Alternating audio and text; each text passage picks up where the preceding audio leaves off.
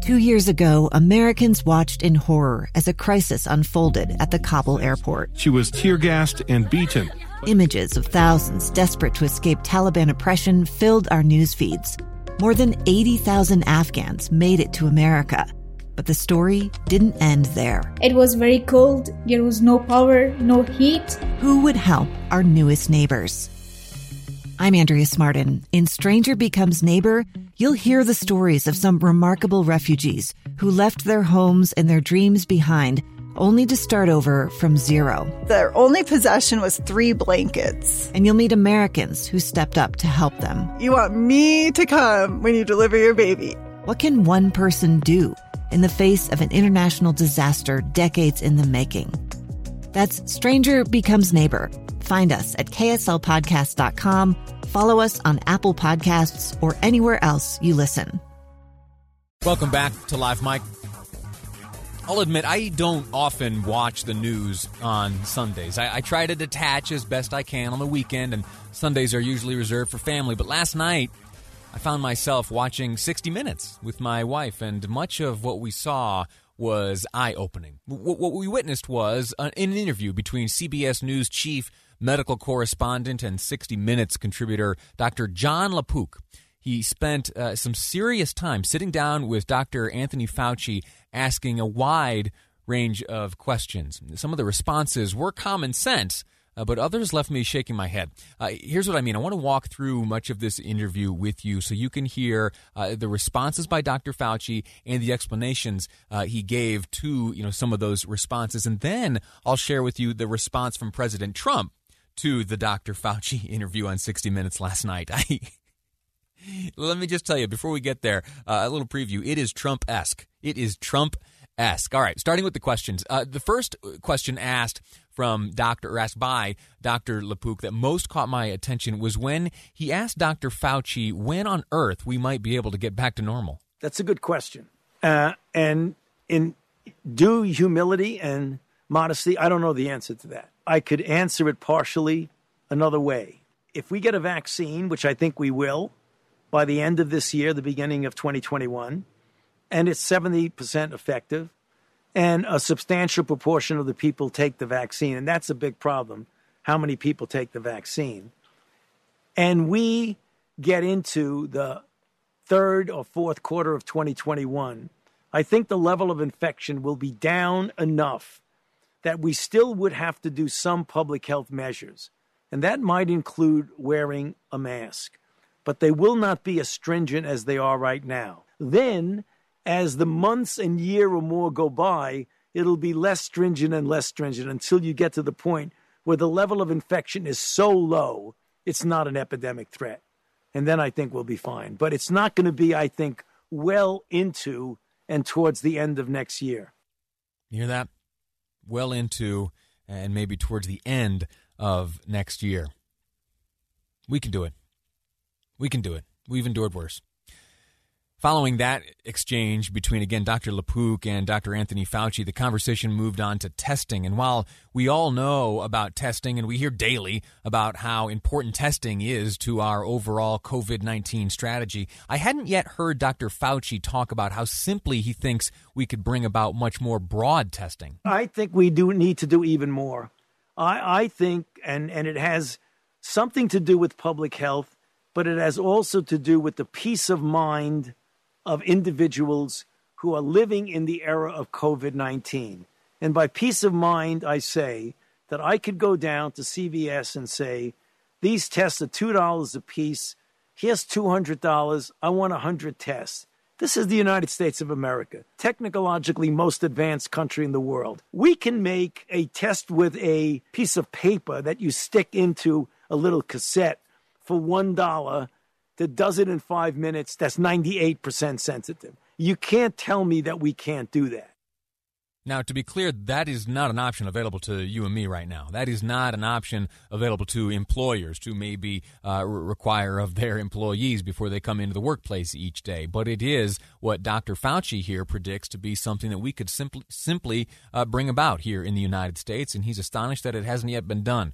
Uh, we'll see if comments like that trigger uh, the manufacture of such uh, a test. Who knows? Who knows? But uh, but he's there certainly reiterating the importance of testing. Now the conversation continued, and this listen up to this. Dr. LaPook uh, with CBS then played for Dr. Fauci a number of his own comments from earlier in the year, from the early days of the pandemic, in which Dr. Fauci was against the widespread use of masks. On a number of occasions, Dr. Fauci said that there was no need for masks as a widely used tool to combat the virus. Now, here is uh, Dr. Fauci explaining uh, the seeming change of course. So let's see if we could put this to rest once and for all. It became clear that cloth coverings, things like this here, and not necessarily a surgical mask or an N95, cloth coverings work. Now there's no longer a shortage of masks.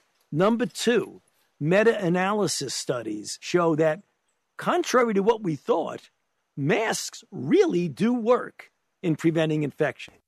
I don't necessarily remember arguments being made about how the general population ought not be wearing masks due uh, to a, a, potential shortage in the healthcare arena. Uh, but uh, but I am open to shifting attitudes like this, and uh, and I appreciate greatly the admission there that a greater and more broad understanding of this virus and how we can combat it, specifically with the use of masks, leads him now to be an advocate of such. I, I, think that is a sign not of, say, a flip flopper or a waffler or someone who has bent to pressures from this uh, arena or that, but rather someone who is able to, with a dynamic mind, uh, respond to the realities presented by an ongoing challenge. I think there's good wisdom there. Uh, I, I am pleased uh, that he is voicing it. Now, the there was so much to the interview that broadened my understanding of certain realities we have come to observe since the dawn of the COVID era. Uh, this questions from Dr. LaPook asked very basically if there is currently a war on science. Dr. LaPook,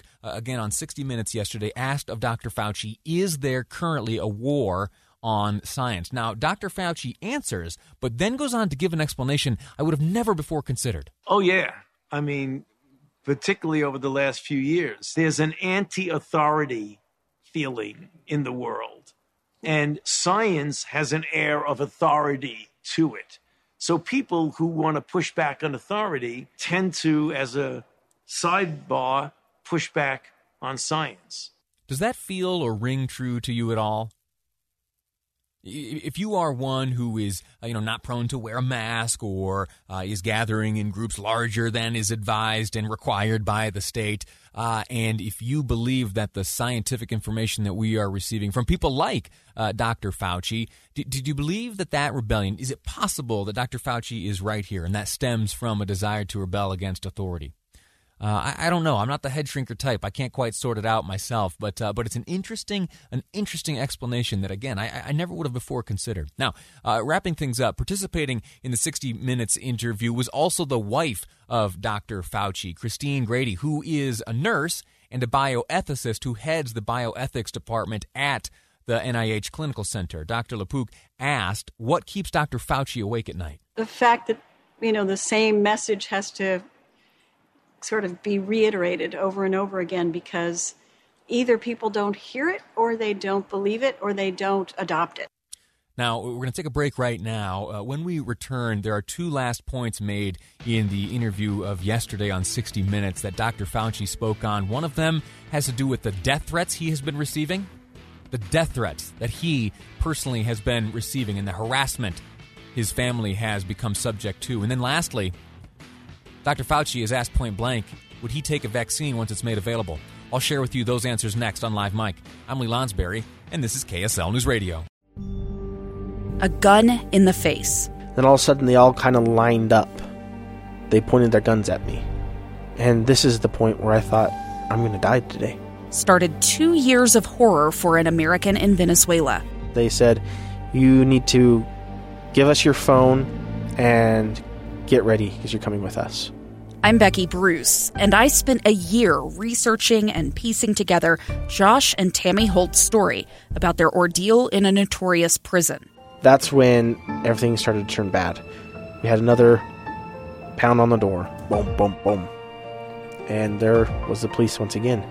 You can binge all of the episodes of Hope in Darkness on KSLPodcasts.com or wherever you get your podcasts.